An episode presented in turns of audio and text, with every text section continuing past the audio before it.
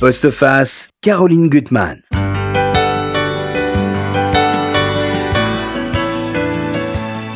Comment construit-on son identité? Le plus souvent en s'appuyant sur un héritage familial, en bricolant ensuite avec ce que la vie euh, nous réserve. Pas toujours facile de dire qui on est et qui on n'est pas, mais encore plus difficile quand une des cartes qu'on vous a données à la naissance n'est pas la vraie.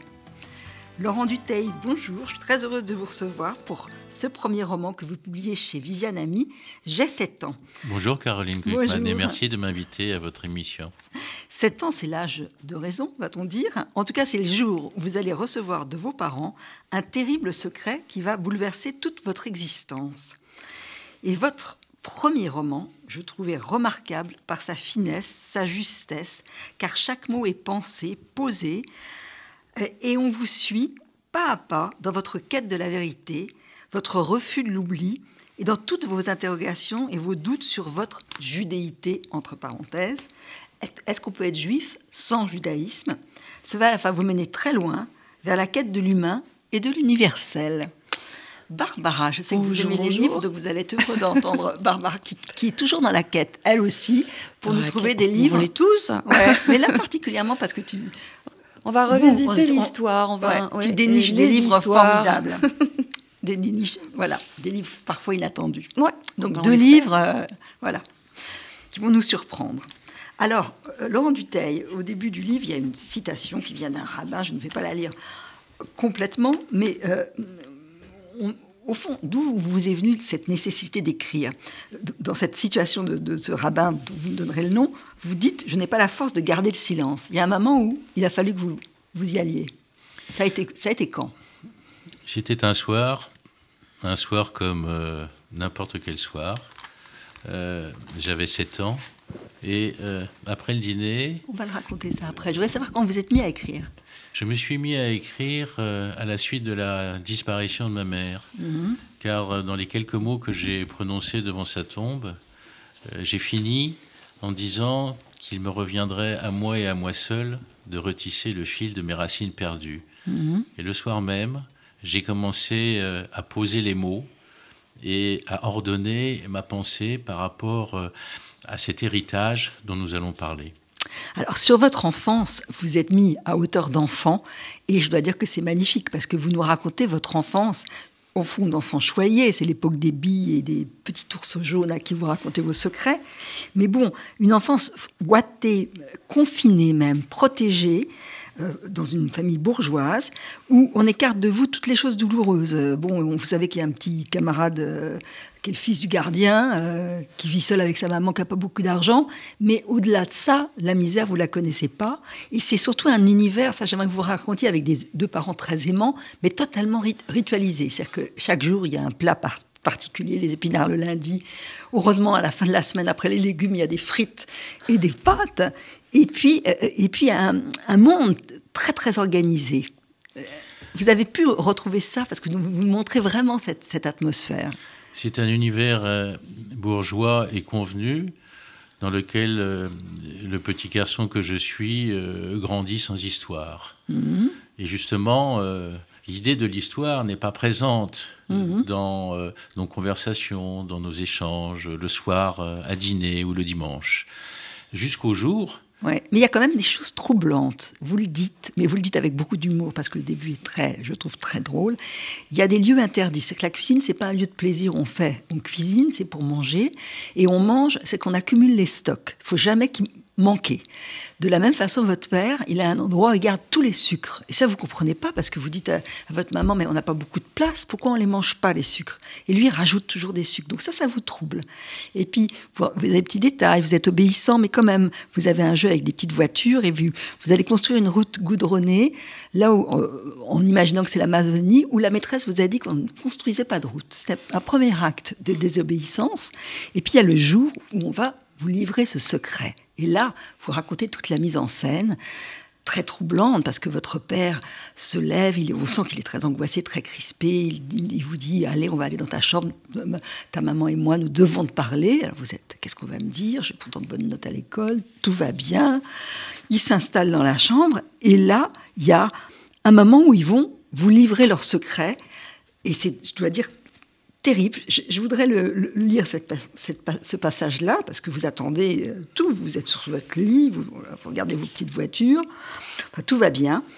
Et tout d'un coup, voilà, c'est un secret, on peut te faire confiance, tu ne le diras jamais à personne. Oh non, jamais. Bon, une fraction, et là il lui dit, c'est plus qu'un secret, ils me font confiance. Tu n'es pas tout à fait comme les autres une fraction de seconde, je me dis que c'est parce que je suis super intelligent. J'y pense parce que dans notre entourage, il y a des enfants surdoués. Ils ne sont pas très heureux à l'école comme moi. Et parce qu'ils sont surdoués, on leur fait sauter une classe. À moi aussi, on m'a fait sauter une classe, même deux. Mais vu la médiocrité de mes résultats, j'abandonne immédiatement cette piste à regret. Je suis peut-être handicapé. Quand on n'est pas comme les autres, c'est qu'on a un problème. J'ai peut-être une malformation dont je ne me suis pas rendu compte, un mal invisible. Je m'attends au pire. Tu n'es pas tout à fait comme les autres, parce que tu n'es pas catholique. La France, c'est un pays catholique, et nous, on ne l'est pas. Tu es juif, comme nous, toute la famille est juive. Ouf, je ne suis pas handicapé. Je comprends alors que n'étant pas catholique, mais juif, je ne suis pas français. Incroyable, j'ai toujours dit que j'étais français.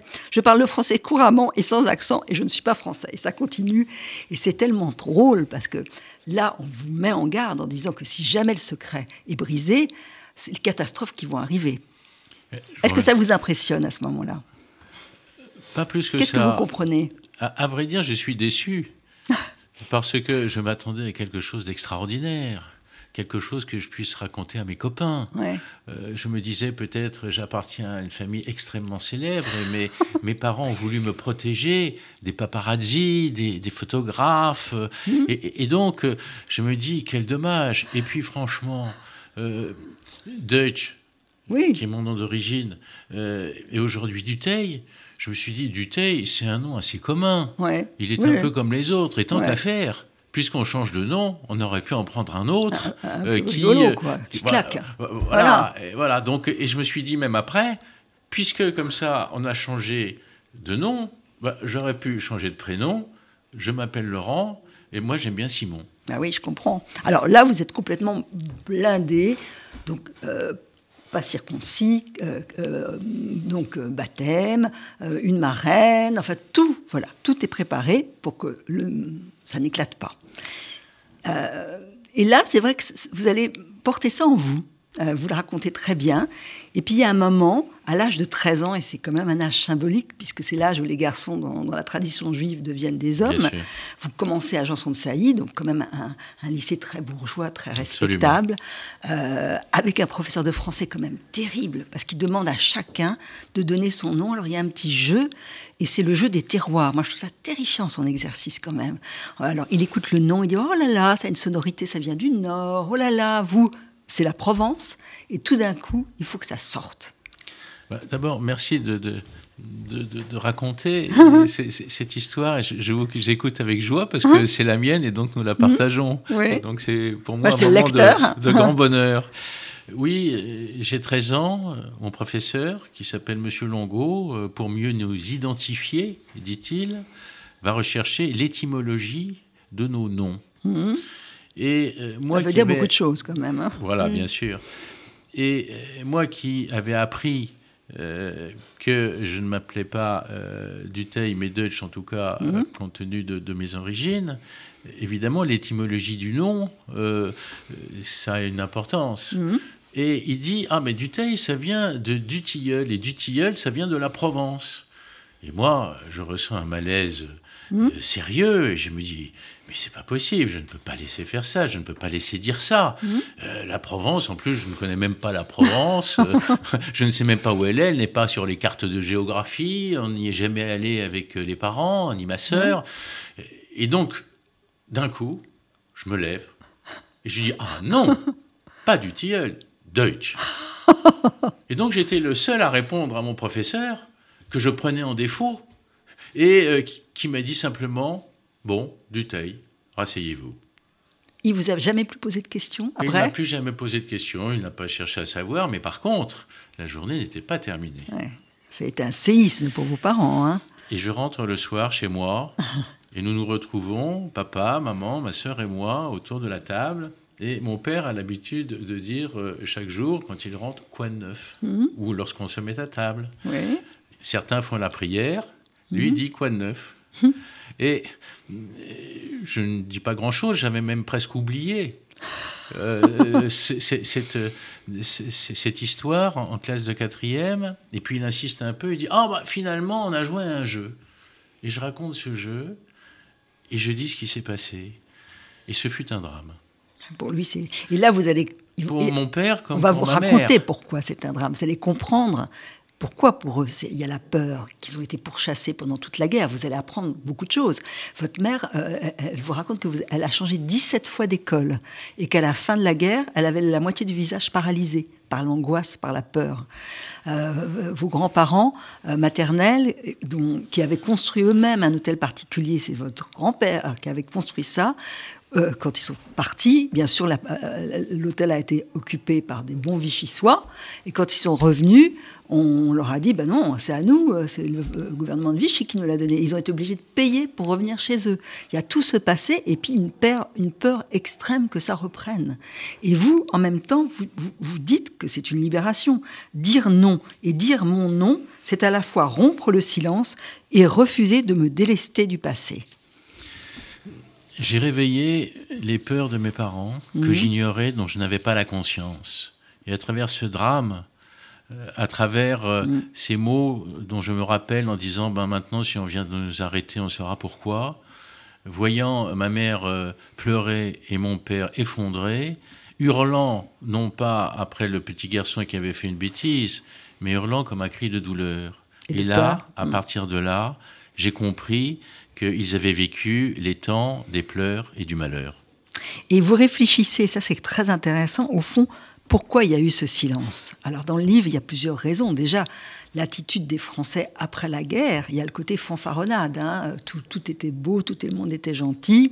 Alors, ça soit des grands films d'ailleurs, ceux de René Clément, euh, Paris brûle-t-il, ou Le Père tranquille où on voit un résistant assez bon. Mais il y a une image, c'est qu'on efface beaucoup du passé. Vous parlez aussi de De, Gaulle qui a décoré l'hôtel de ville, euh, alors qu'on sait que la plupart, pas tous bien sûr, hein, euh, des, policiers français n'ont pas toujours été très vigilants pour le sort des juifs.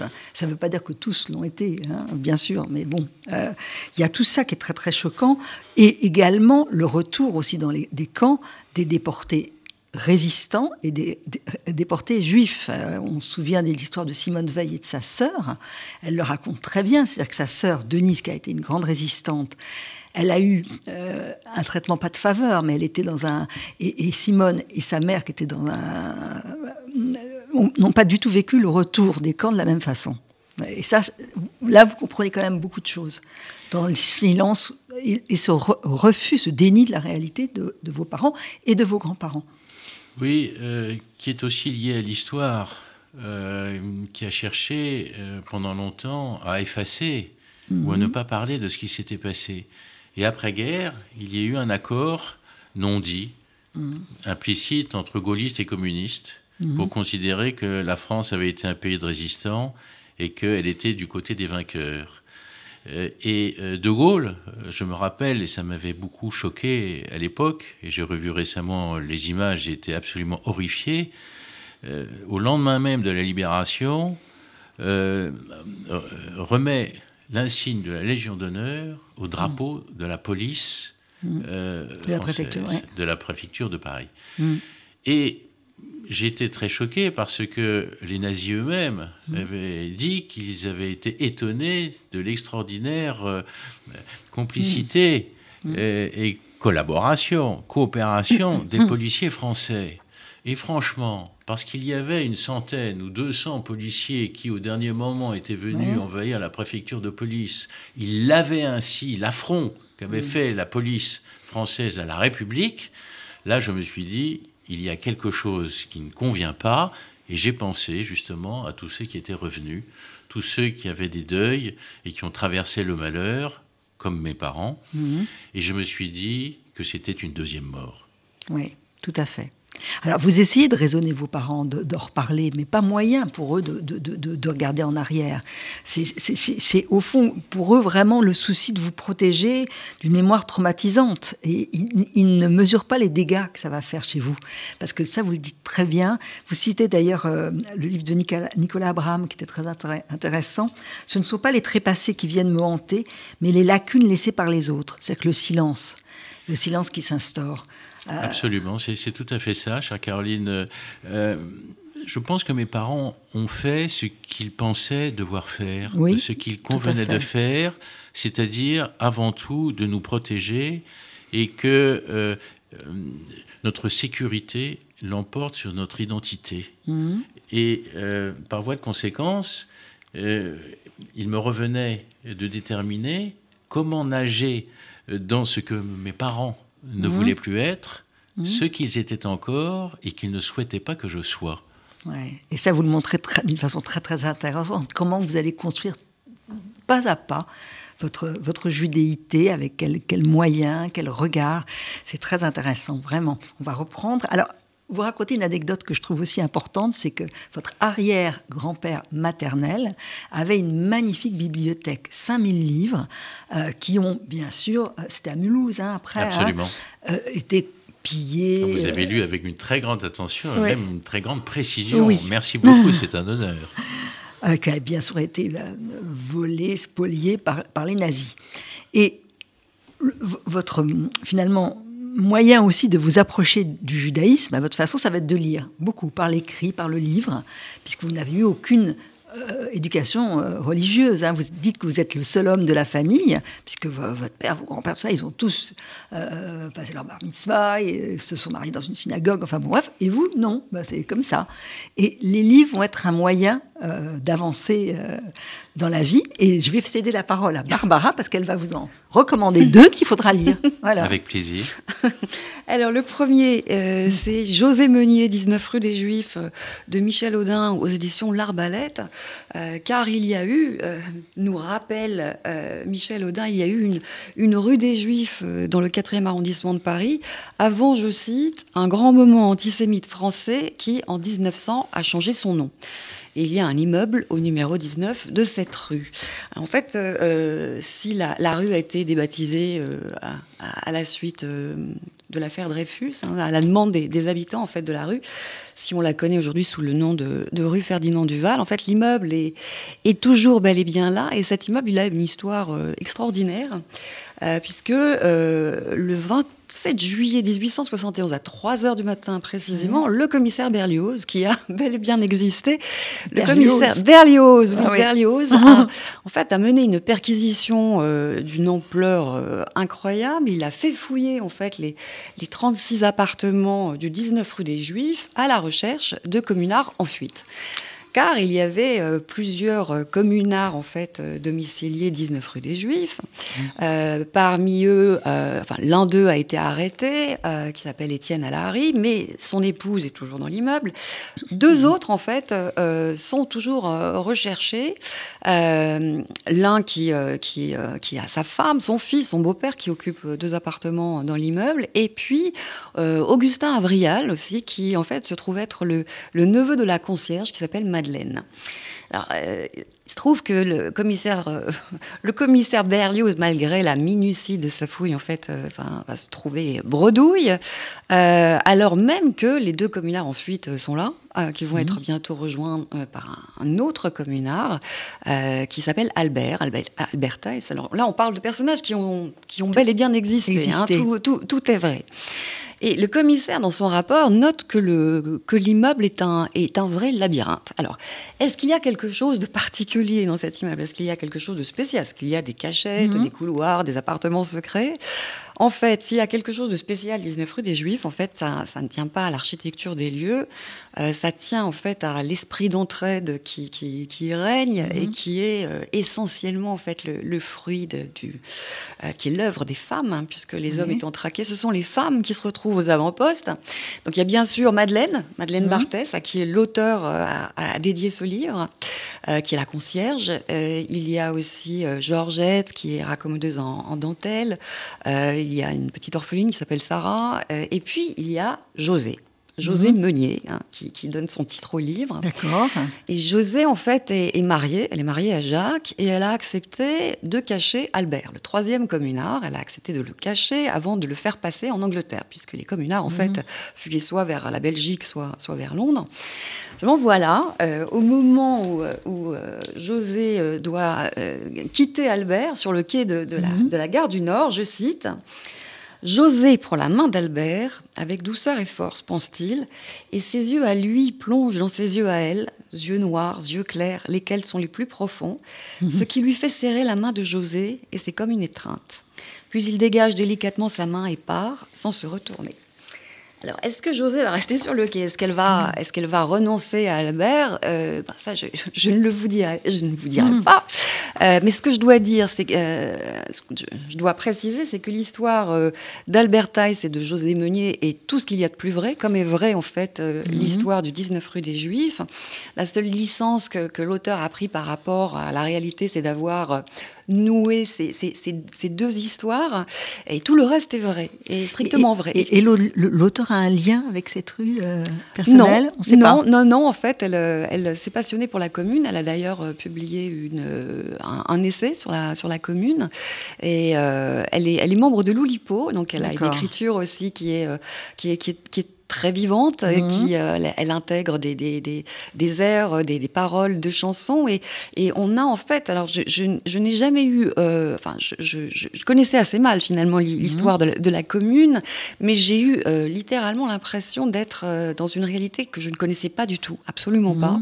Et, et c'est pourtant en fait, c'est en, fait notre histoire. J'ai eu un, sentiment de dépaysement, alors même qu'on est dans notre histoire. Et, et, ça a fait de, de, ce livre un livre qui est tout à fait tout à fait Lecture labyrinthique de l'entraide, ça c'est beau. Si je peux me permettre une chose, à vous écouter, cher Barbara, euh, on savait que euh, la rue des Juifs avait été mhm. débaptisée à l'époque de l'affaire Dreyfus sous la pression des anti-Dreyfusards. Mhm. Mais puisque euh, le capitaine Dreyfus a été réhabilité, mhm. je pense que la ville de Paris et le maire, Ariel Veil, des arrondissements centraux, s'honorerait à rebaptiser cette rue rue des Juifs. Oui, c'est d'accord. C'est aux habitants, peut-être aussi, ce sont les habitants de la rue, en fait, qui, qui, qui l'ont demandé pour se protéger. Alors, mhm. oui. Alors, votre deuxième. Alors, deuxième, pour poursuivre le, le, le, voyage dans, dans, le temps. Euh, alors, euh, en fait, si, si, je, si je vous dis Palerme, la Sicile, le tournant 19e, euh, début 20e, est-ce que mhm. ça évoque des choses? Sublime film.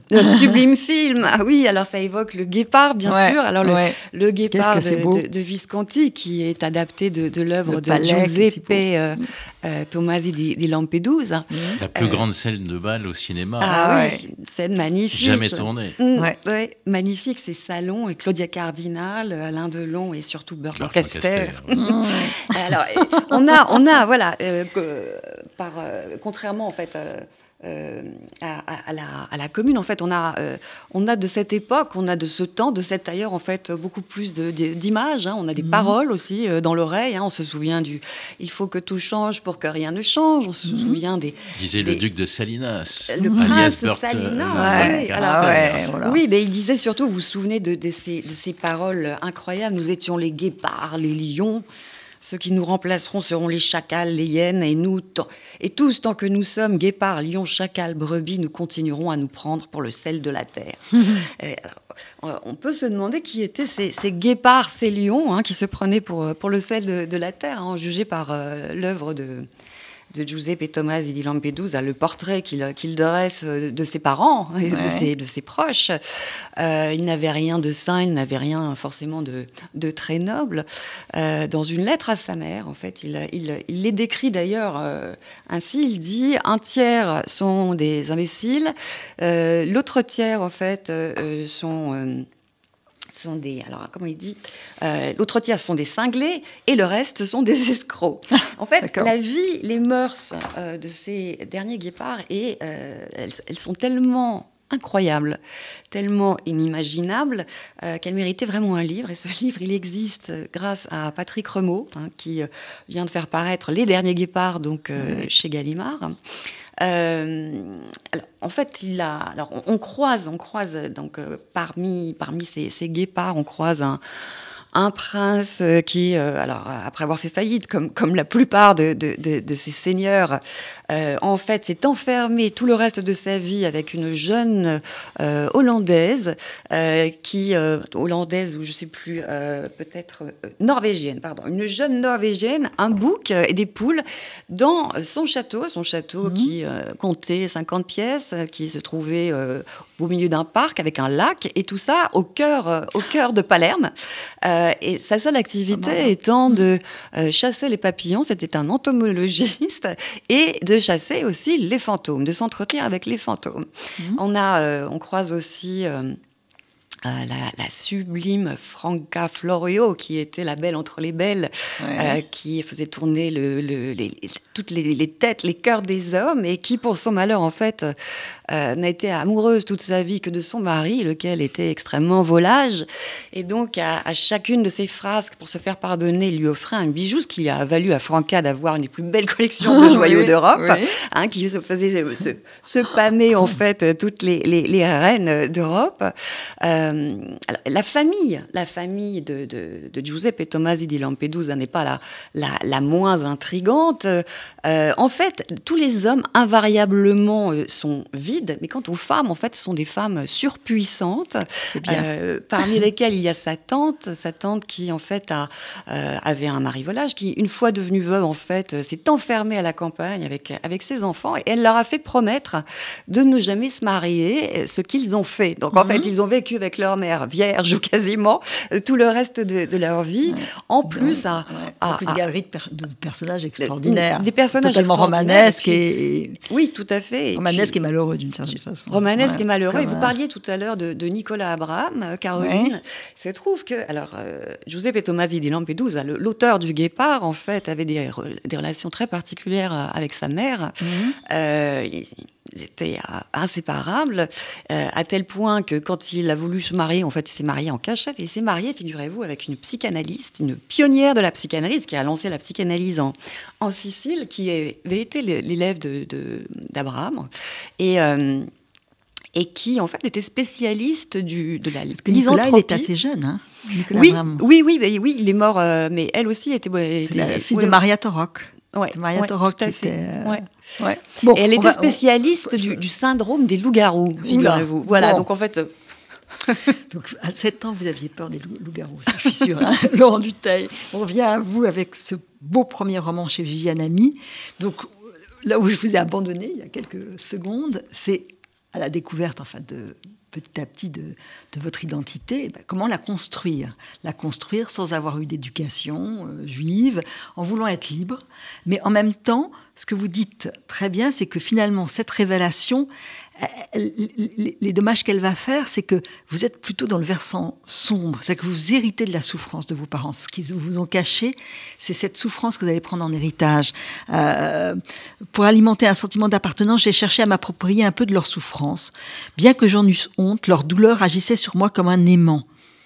Euh, c'est très intéressant. Vous dites que vous auriez aimé être élevé dans, la lumière, dans la culture juive, dans tout ce que ça avait de beau et de, grand, et que c'est l'image, en fait, euh, des camps, de, la souffrance des uns et des autres qui, a prédominé au début.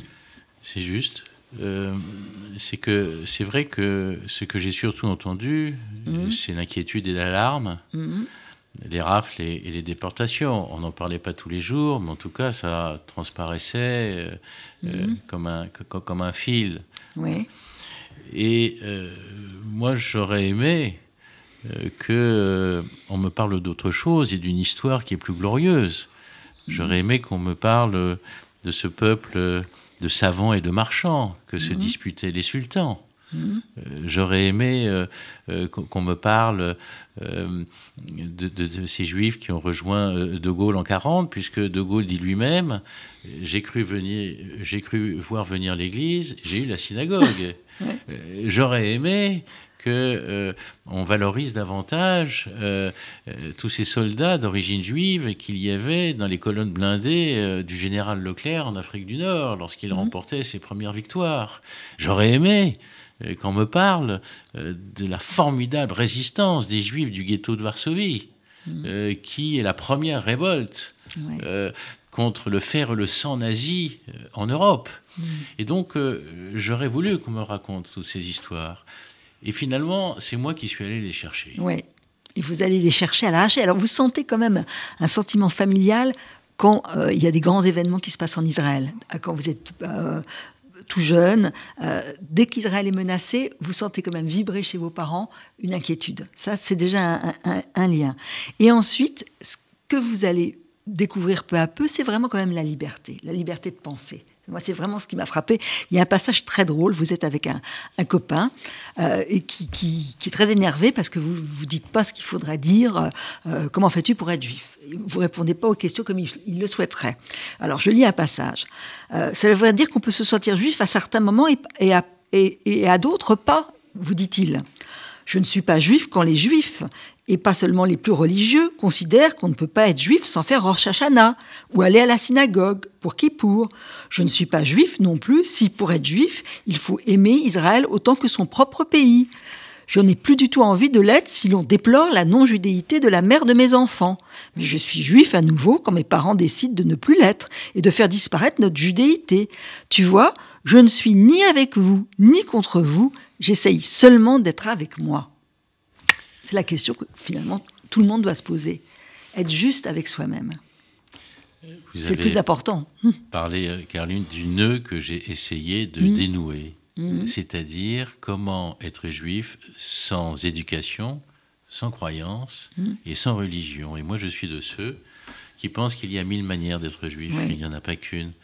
Il y a les juifs euh, croyants et pratiquants, euh, les croyants qui sont moins pratiquants, il y a les juifs qui le sont parce qu'il y a des antisémites, il y a des juifs d'histoire, il y a des juifs de culture, il y a même des juifs culinaires, et donc il y a toute une variété. Et c'est cette diversité qui fait la richesse du monde juif. Et moi, je n'ai pas envie d'être assigné à une entité euh, dont le périmètre euh, serait réduit.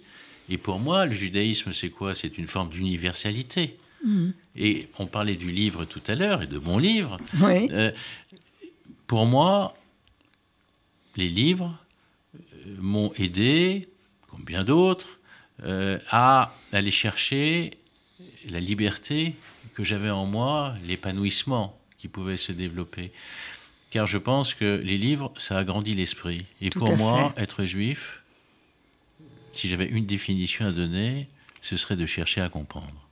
Mais je pense que tout le monde peut et doit et cherche à comprendre. Ça ne veut pas dire que ah, tout le monde est juif, mais enfin, tout le monde, dans l'universalité du savoir, peut s'y retrouver. Ah, ce que vous montrez très très bien aussi, c'est ce que vous allez transmettre à vos deux enfants. Et ça, je trouve ça très beau. Euh, alors, il y, a plusieurs passages. D'abord, c'est vrai que vous êtes allé très très tard en Israël. Vous n'en aviez pas du tout envie. Euh, et puis, vous êtes allé amener à y aller. Alors, c'est assez intéressant avec les petits enfants de Juste. Euh, donc, des, des, des, des, gens qui ne connaissent pas. Vous êtes parti et en sachant que votre fille avant vous. Elle a 16 ans, Anna, et elle va aller, elle va partir en Israël bien avant vous parce qu'elle veut découvrir Israël. Euh, il y a quelque chose qui s'est transmis là, que je trouve très émouvant. Et là, c'est assez drôle, parce que vous allez, vous allez être très ému euh, par votre voyage en Israël.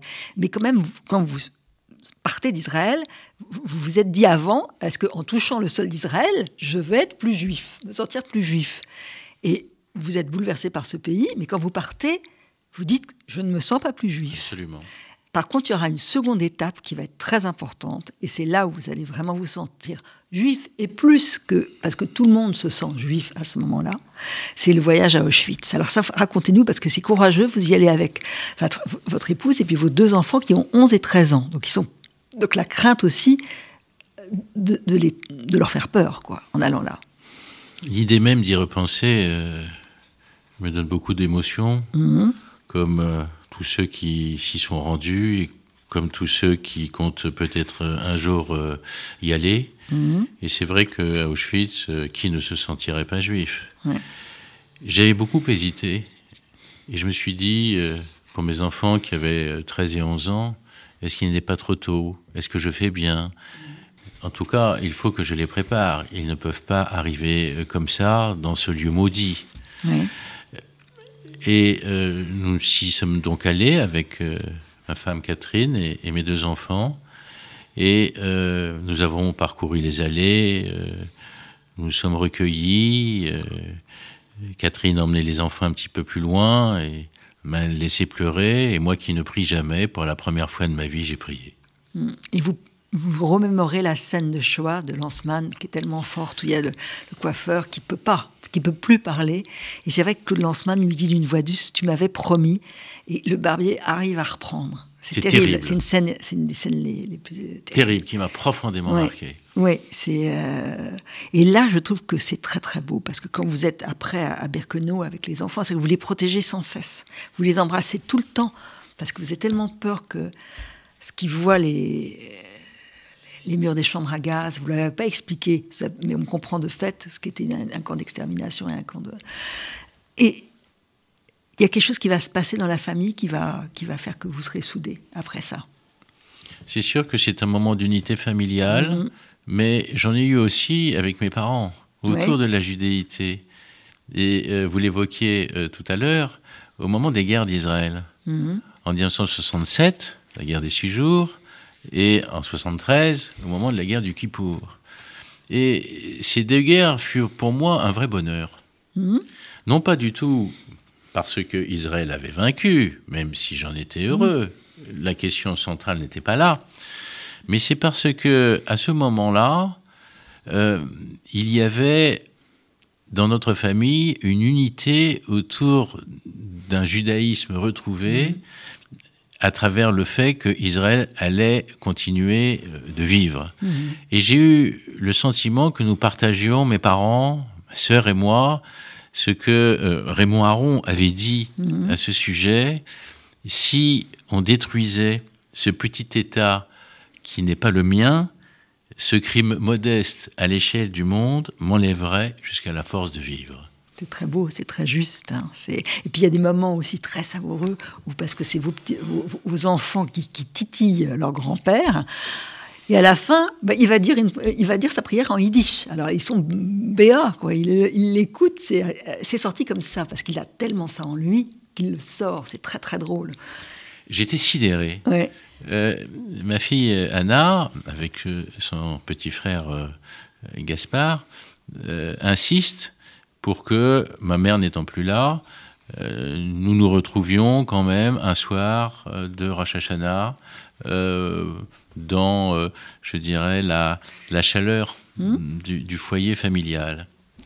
Et euh, nous étions une dizaine autour de la table, et moi, par provocation un peu, hmm. je dis à mon père, mais tu pourrais pas nous faire euh, une prière sans savoir si hmm. il pourrait la dire. Et tout d'un coup, papa se lève et fait la prière en yiddish. Je ne l'avais jamais entendu. Ah, yiddish, c'est beau.